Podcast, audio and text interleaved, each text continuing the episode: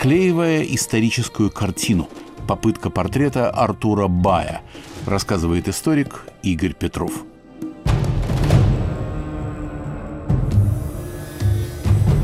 8 мая 1993 года э, в передаче Александра Любимого «Красный квадрат» участвовал пожилой человек, которого в титрах представили как Артур Бай, бывший солдат вермахта.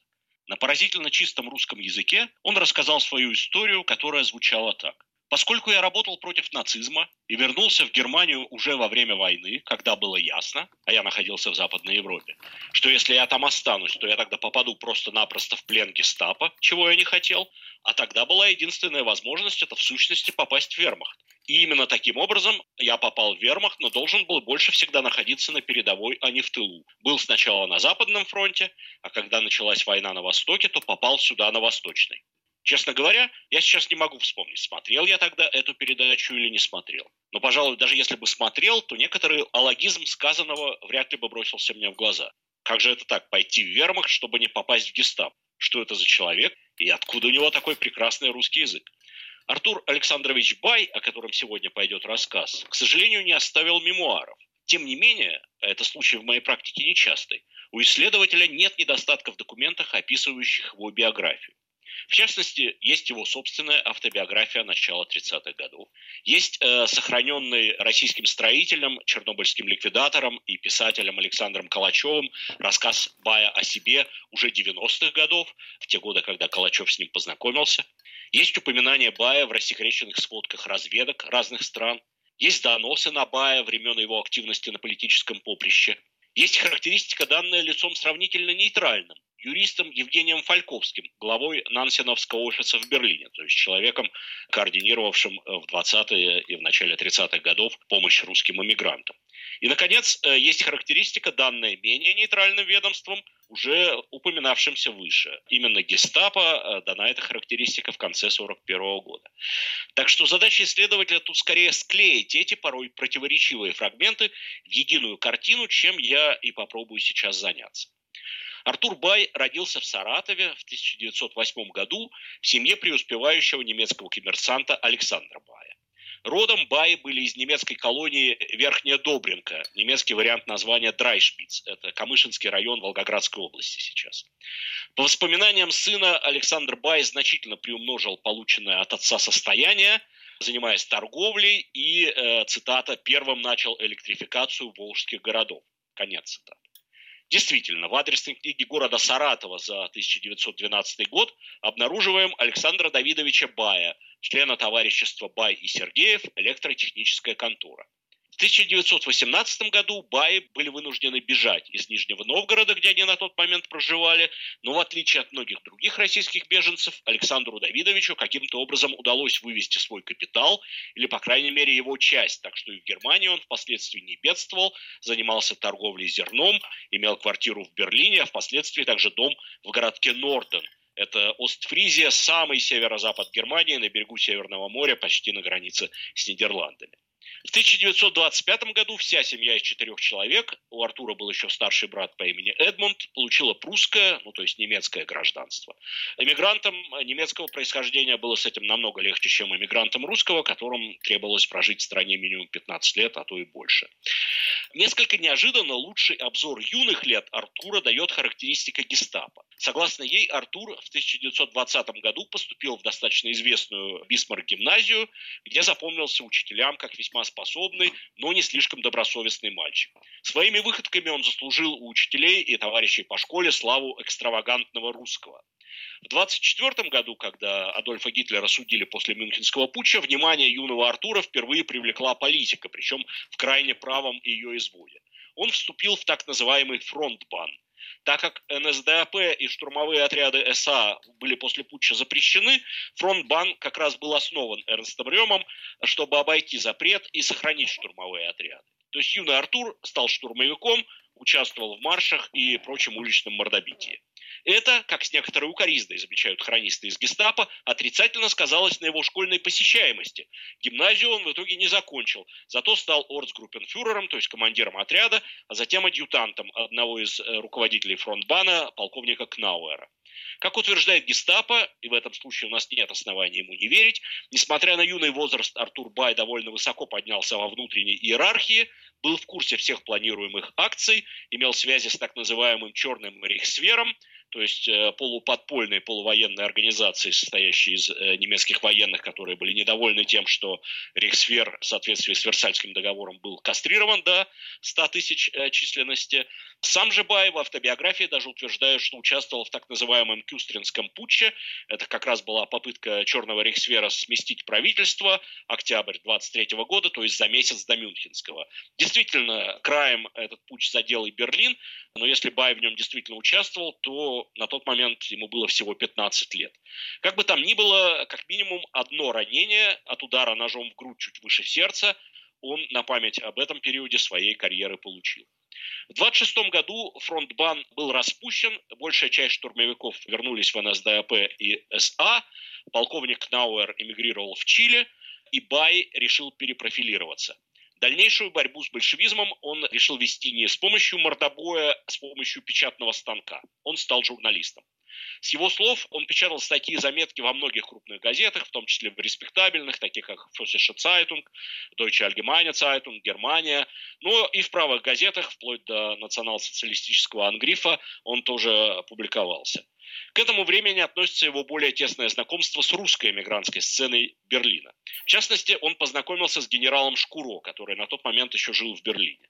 Уже в конце жизни Бай рассказывал своим русским собеседникам, что считает Шкуро своим духовным отцом. Цитата. Хотя Шкуро надел эсэсовскую форму, он оставался россиянином до мозга костей. Через оккупацию России он видел путь к ее освобождению от большевизма. Конец цитаты. Ну, мы уже довольно много говорили о том, что в планах нацистов никакое участие русской эмиграции в последующем управлении оккупированными территориями не подразумевалось вообще. Так что оставим этот пассаж без комментариев.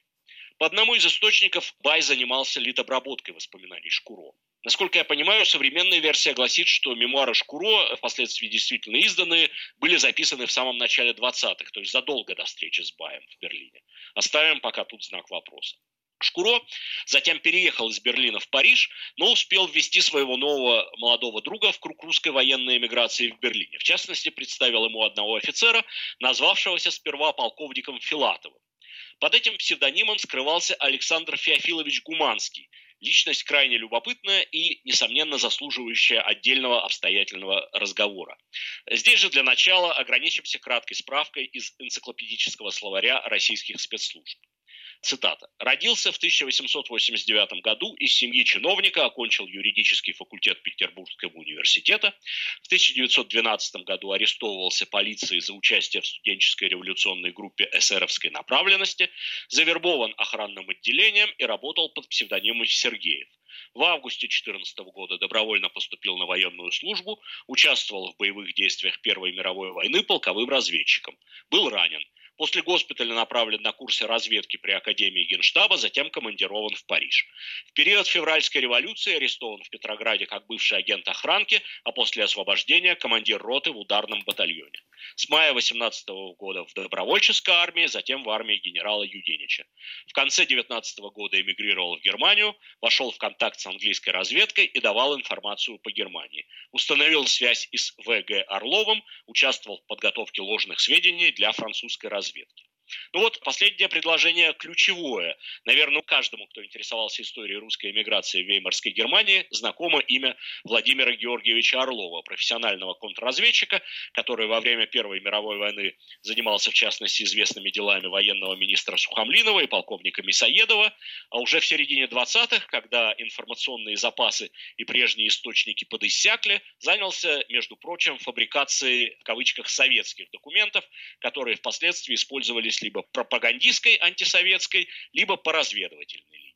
Вообще, в конце 20-х и начале 30-х годов бизнес такого рода был крайне распространен в эмигрантском Берлине. Когда-нибудь мы обязательно поговорим о Георгии Елагине, который этот бизнес перфекционировал. Правда, не с точки зрения качества продукции, а с точки зрения производительности труда. Но пока вернемся к Баю. Итак, через Шкуро он познакомился с Гуманским, а через него с Орловым. В своих поздних воспоминаниях Бай довольно подробно рассказывает, что в эти годы также близко дружил с Геббельсом, которого считал самым образованным и умным среди нацистов, и они якобы даже ухаживали за одними и теми же девушками. Также он, мол, познакомился с Гитлером и Гиммлером, к последнему даже ездил в Мюнхен для, цитата, проверки организации пропагандистской работы и запомнил того, цитата, как симпатичного интеллигентного человека. Согласно этому нарративу, Бай разочаровался в своих друзьях лишь позже, когда прочитал «Майнкамп» и узнал об их отношении к славянам. Но попробуем несколько приземлить этот рассказ. В дневнике Геббельса, который опубликован, к счастью, Бай упоминается лишь два раза. Впервые 31 мая 1928 года. Цитата. «Господин Бай, тут мой комментарий, в одном из изданий имя расшифровано неверно, как «Стуй». Дневники Геббельса того времени были еще рукописными, и почерк, видимо, был не очень хорош, но в профессиональном издании в последующем э, правильная расшифровка «Бай». Итак, господин Бай от русских эмигрантов у меня с казаком-полковником, который до войны возглавлял русский шпионаж. И дальше Геббель жалуется, что узнал от русских, что, мол, весь полицай президиум Берлина активно работает против нацистов, гоняясь за НСДАП, как черт за бедной душонкой. И Геббель заключает, мы должны держать уши востро, Русские будут держать нас в курсе дела, но мы должны быть на стороже, чтобы они не навешали нам лапши. Любопытное замечание. Кем был спутник Бая? Казаком был Шкуро, но он не был разведчиком и к тому же был генералом, а не полковником. Орлов был контрразведчиком и точно не был казаком. Лучше всего, хотя тоже не идеально, на эту роль подходит как раз Гуманский. Через полгода Геббельс возвращается к теме. Это декабрь 28 года. Цитата. «Вчера разговор с Баем и казачьим полковником. Они просят нашей помощи в слежке за антибольшевиками. Сделаем. Но я не принимаю мигрантов слишком всерьез. Они чересчур неустойчивы и все надеются на Бога из машины каждый день являются с новыми планами, но из этого ничего не выходит. Вот эта версия совпадает с той, которую использует сам Бай в 1933 году, когда рассказывает, что доктором Геббельсом ему был предоставлен, э, цитата, персонаж для внешней слежки за агентами ГПУ и Коминтерна. К этому моменту, к концу 1928 года, Бай уже не только журналист, но и издатель. Он издает ротаторную газетку, которая называется «Нахрихтен über Русланд», которая печатается в соответствии с названием «Новости о России», большей частью являющейся пересказом советского официоза в собственной подаче, или еще хуже сведениями, выходящими из-под э, клавиш печатных машинок тех самых фабрикантов разведданных. Также он возглавляет издательство, которое называется «Ермак», «Ермак Ферлак», в котором готовит к печати антибольшевистскую газету под названием «Путь правды». Вышло один или два номера, но уже в форме журнала. Все это происходит либо на деньги отца, либо на деньги, которые он получил благодаря каким-то своим знакомствам в правых немецких кругах. Вся идиллия заканчивается в марте 29 года, когда по настоянию советских дипломатов Орлова и его подельников по фабрикации документов арестовывают. Помимо прочего, в число объектов для обыска попадает помещение издательства «Ермак». Разумеется, это становится известно газетчикам и впоследствии логическим образом приводит к банкротству и закрытию издательства. Орлова в итоге судят. Достаточно известный процесс широко освещался как в немецкой прессе, так и в советской. Корреспондентка «Известий» провела буквально все время суда в зале суда. И в итоге он получает за подделку документов и мошенничество 4 месяца тюрьмы, которые, впрочем, к этому времени он уже отсидел. Впоследствии, после неудавшейся апелляции Орлова, вообще вышлют из Германии, и он обоснуется в Брюсселе. Впоследствии Бай неоднократно клялся, что не имел и малейшего представления о том, что документы, которые он использует, сфабрикованы, что во всем виноват Гуманский, которому Бай слепо верил. Некоторый диссонанс в эту версию вносит нота советского полпредства от э, сентября 29 года, которая, не удовлетворившись первыми жертвами, то есть Орловым, настаивала на преследовании других фальсификаторов, в числе которых она называет некоего Артура Бая, якобы пытавшегося продать в китайское посольство поддельные документы о советских внешнеполитических планах. Результатом всего этого стало то, что Бая взяли на короткий поводок полицейские органы, и по собственному признанию он вынужден был прервать все связи с нацистами, дабы не быть арестованным. И все же затем маятник качнулся довольно неожиданно. В октябре 29 года из советского полпредства в Париже бежал дипломат Григорий Беседовский. Впоследствии он организовал, большей частью из таких же невозвращенцев, как он, антибольшевистскую политическую группу «Борьба» и даже выпускал в Париже одноименную газету. Вся эта история довольно подробно изложена во втором томе весьма фундированного и увлекательного исследования Владимира Генниса «Неверные слуги режима», которому я охотно отсылаю всех интересующихся подробностями. Здесь укажем лишь, что группа «Борьба» была с самого начала инфильтрована ГПУ и находилась под его колпаком.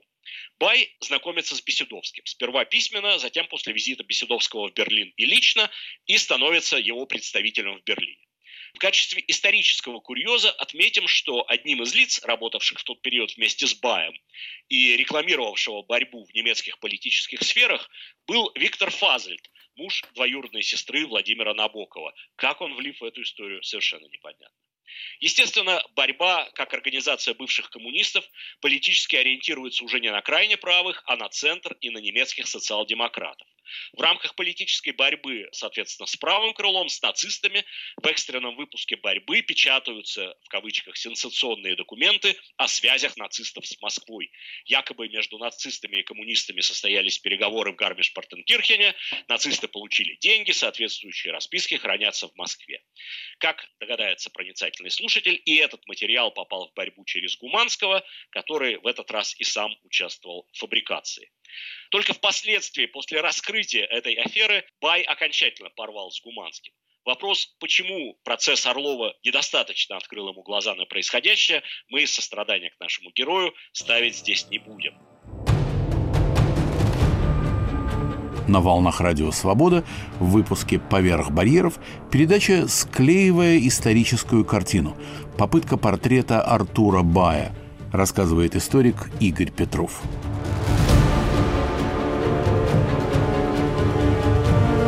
Разумеется, после всей этой истории и борьба, и Беседовский, и прочно привязанный к ним Бай становятся для нацистов настоящей красной тряпкой. В его личном деле, в личном деле Бая в архиве НСДАП есть всего лишь одна запись от 14 мая 1932 года о занесении его в черный список. За три недели до этого разоблачение фальшивок, когда-то опубликованных борьбой, было двумя полосными статьями дано Фелькиша Биабахта. То есть э, связь достаточно ясная. Между тем, с одной стороны, политическая активность борьбы угасает на глазах, журнал парижский закрывается, даже собрания борьбы теперь в целях экономии устраиваются уже в парижских бистро. В противоположность этому в конце 1932 года благосостояние Артура Бая в Берлине почему-то растет. Он получает в свое распоряжение автомобиль и вообще по свидетельствам швыряется деньгами.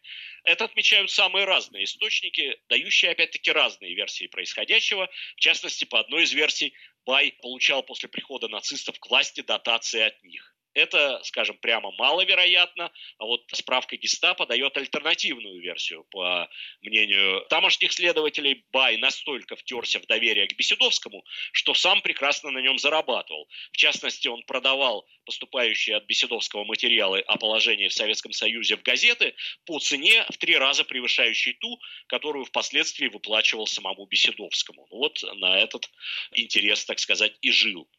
Тем не менее, в контексте прихода нацистов к власти весна 1933 года тема Бая действительно однажды возникает в переписке Василия Бескупского с Альфредом Розенбергом. Тут я отсылаю любопытствующих уже к моей собственной публикации этой переписки в сборнике «Пособники».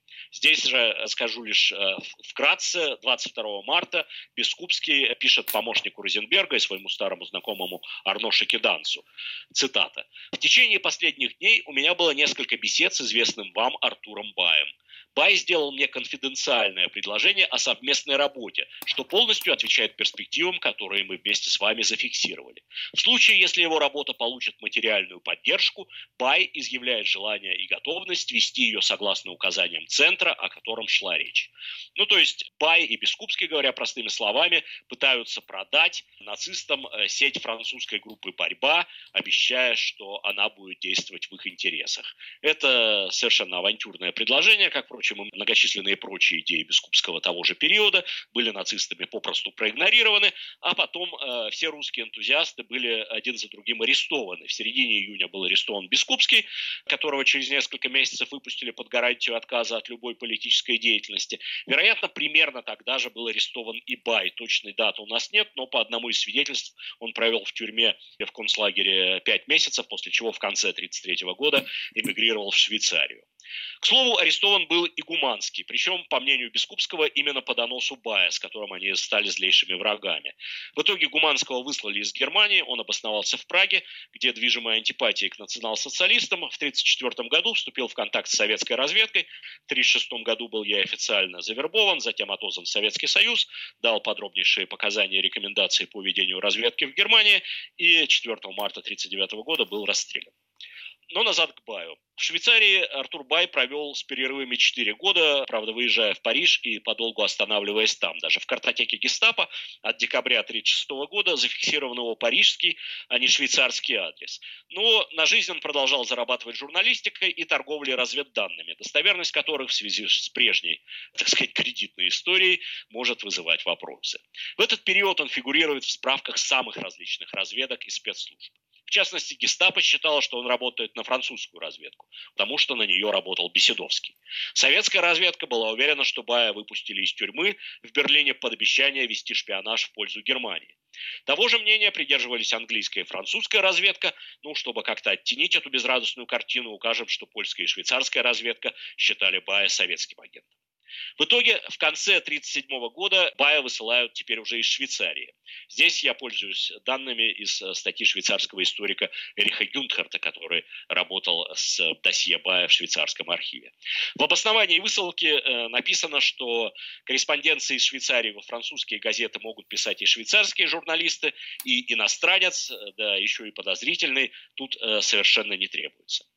Баю приходится перебраться в Брюссель, при этом, как не смешно, э, оттуда первым делом он направляет в Швейцарию целую папку рапортов о коммунистических деятелях и акциях этих деятелей в разных западноевропейских странах, включая саму Швейцарию. Кстати, еще во время пребывания в Берне он предлагал материалы о работе Коминтерна в местное немецкое консульство. Они были переправлены в Берлин, где их сочли весьма поверхностными и исключили наличие у Бая источников для получения действительно секретных сведений. Тем не менее, в рапорте английской разведки от конца 1938 года Бай продолжает рассказывать своему информатору, то есть информатору английской разведки в данном случае, что еженедельно направляет в Швейцарию сводки о деятельности Коминтерна в Европе. Так Бай именно в Брюсселе встречает начало Второй мировой войны. Однако в середине апреля 1940 года, то есть менее чем за месяц до нападения Германии на Францию, ну и на Бельгию, Бай возвращается в Германию. Возможно, протекцию ему составили родственники его первой жены, занимавшие, если ему верить, достаточно высокое положение в иерархии рейха. Бай устраивается переводчиком в одну из структур Министерства пропаганды, но через пять месяцев его увольняют, так как его проверили и его признали неблагонадежным в связи со всем его э, славным прошлым. И вот тут наступает именно тот момент, о котором Бай впоследствии в 1993 году рассказывал в передаче Александра Любимого «Красный квадрат». Чтобы избежать еще более пристального интереса со стороны гестапо, он идет на службу в вермахт. Франция к этому времени уже разбита, но Бай сначала остается на Западе, готовясь вместе с другими солдатами к вторжению в Англию, а затем, когда планы меняются, в 1941 году его перебрасывают на восток.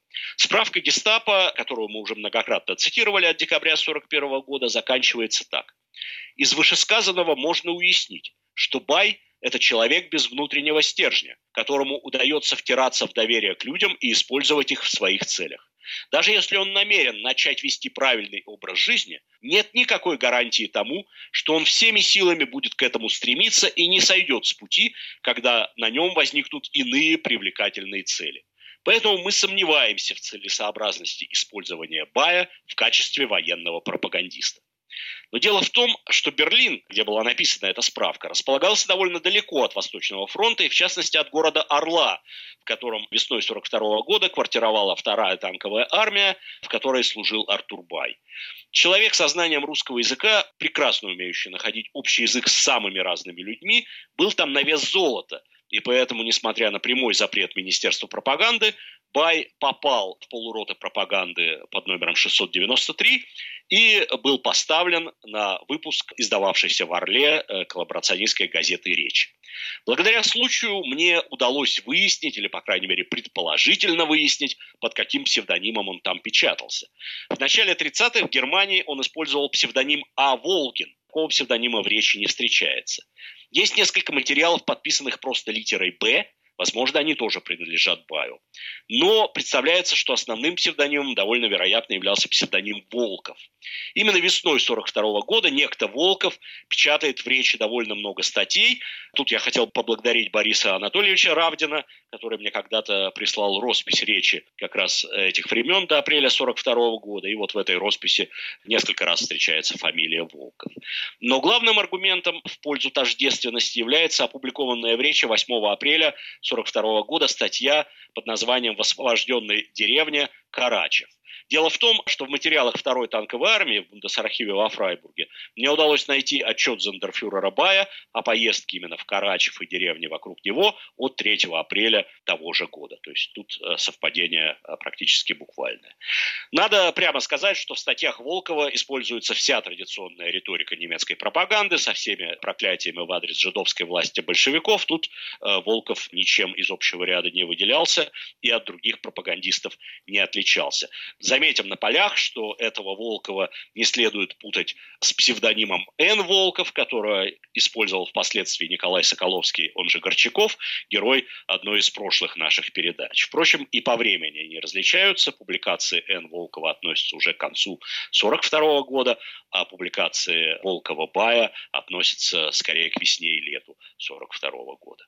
Постепенно публикации Волкова в речи, впрочем, иссякают. Как впоследствии заметил один из сотрудников, Бай стал больше заниматься своими личными делами, чем редакционными.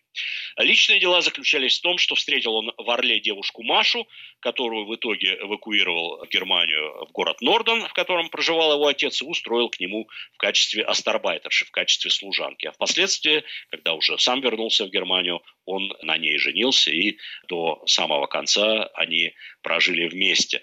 Уже в 90-х годах Артура Бая посещал известный историк и архивист Габриэль Суперфин, и, э, так сказать, вот ему принадлежит э, любопытная подробность. Э, в частной беседе Бай называл свою жену комсомолочка. Но вернемся назад в военный орел. До своего отъезда Бай успел принять два важных, кадровых решения. Во-первых, он сделал редактором речи одесского инженера Михаила Ильинича, попавшего в плен осенью 1941 года и заинтересовавшего штаб второй танковой армии своими показаниями и пропагандистскими предложениями, поэтому так и оставшегося при штабе. Публиковался он в речи под псевдонимом Актан, и впоследствии Бай вспоминал, что Актан оказался большим нацистом, чем сами нацисты. Тем не менее, на первых порах Бай Михаилу Актану Ильиничу, несомненно, протежировал. Возможно, впоследствии удастся нам сделать об Актане отдельную передачу, и тогда мы побольше об этом поговорим. А заместителем редактора стал Владимир Соколов, публиковавшийся в Орле под псевдонимом Самарин, и к этой истории мы еще сегодня вернемся. Но берлинская бюрократия тоже не забыла о своих оценках в отношении Бая, и совершенно неожиданно для него в мае 1942 года в город Орел поступает приказ о переводе Бая в учебный полк Бранденбург. То есть ему светит переход из уютного пропагандистского убежища, из-за письменного стола, прямо на передовую, причем не просто передовую, а в полк, который занимается диверсионными операциями, то есть, может быть, даже и советский тыл.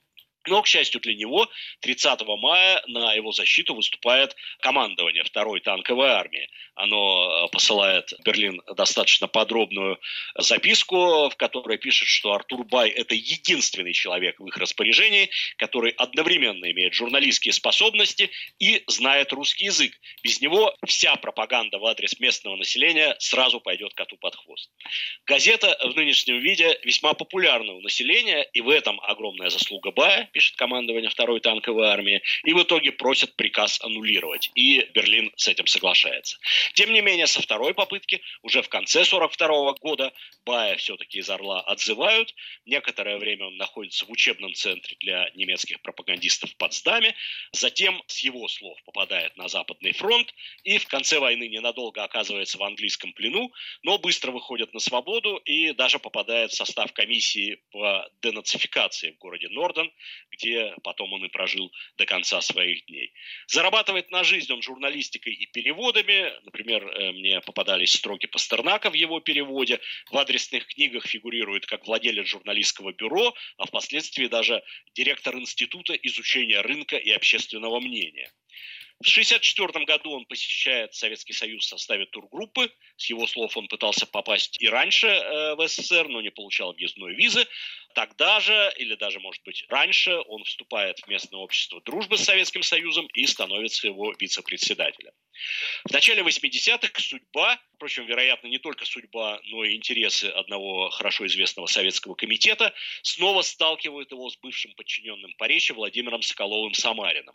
Тот сделал неплохую карьеру в США, преподавал в Ельском университете, но благодаря публикациям в советской прессе в середине 70-х стало известно о его работе в речи, и место в Еле он потерял. Более того, началась судебная процедура по лишению его американского гражданства. И тут, надо сказать, Артур Бай приложил все усилия к тому, чтобы Самарина в этом процессе окончательно закопать.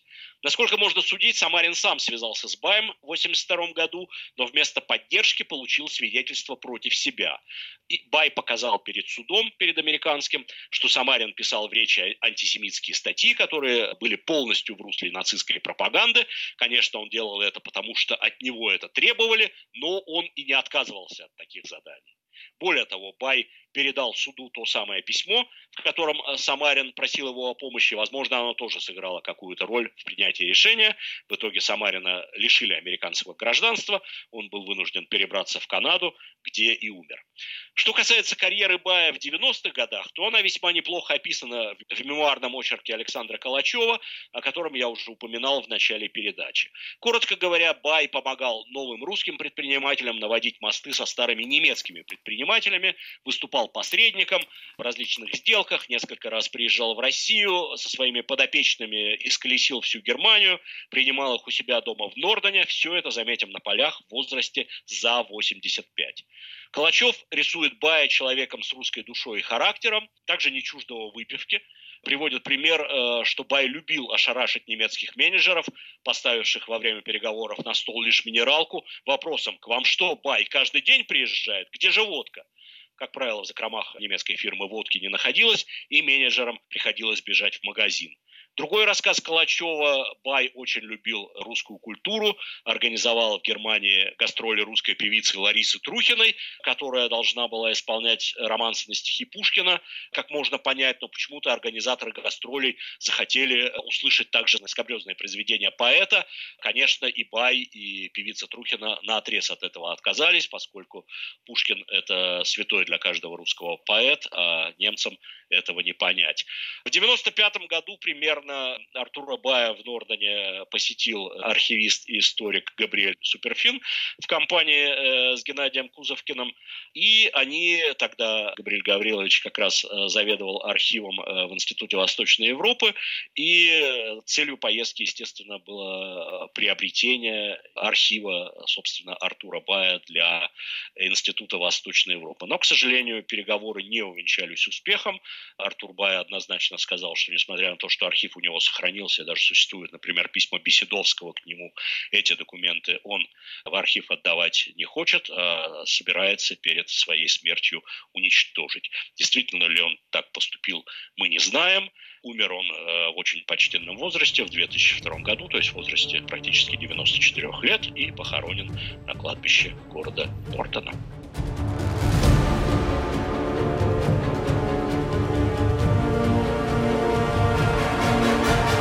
Игорь Петров, склеивая историческую картину. Попытка портрета Артура Бая.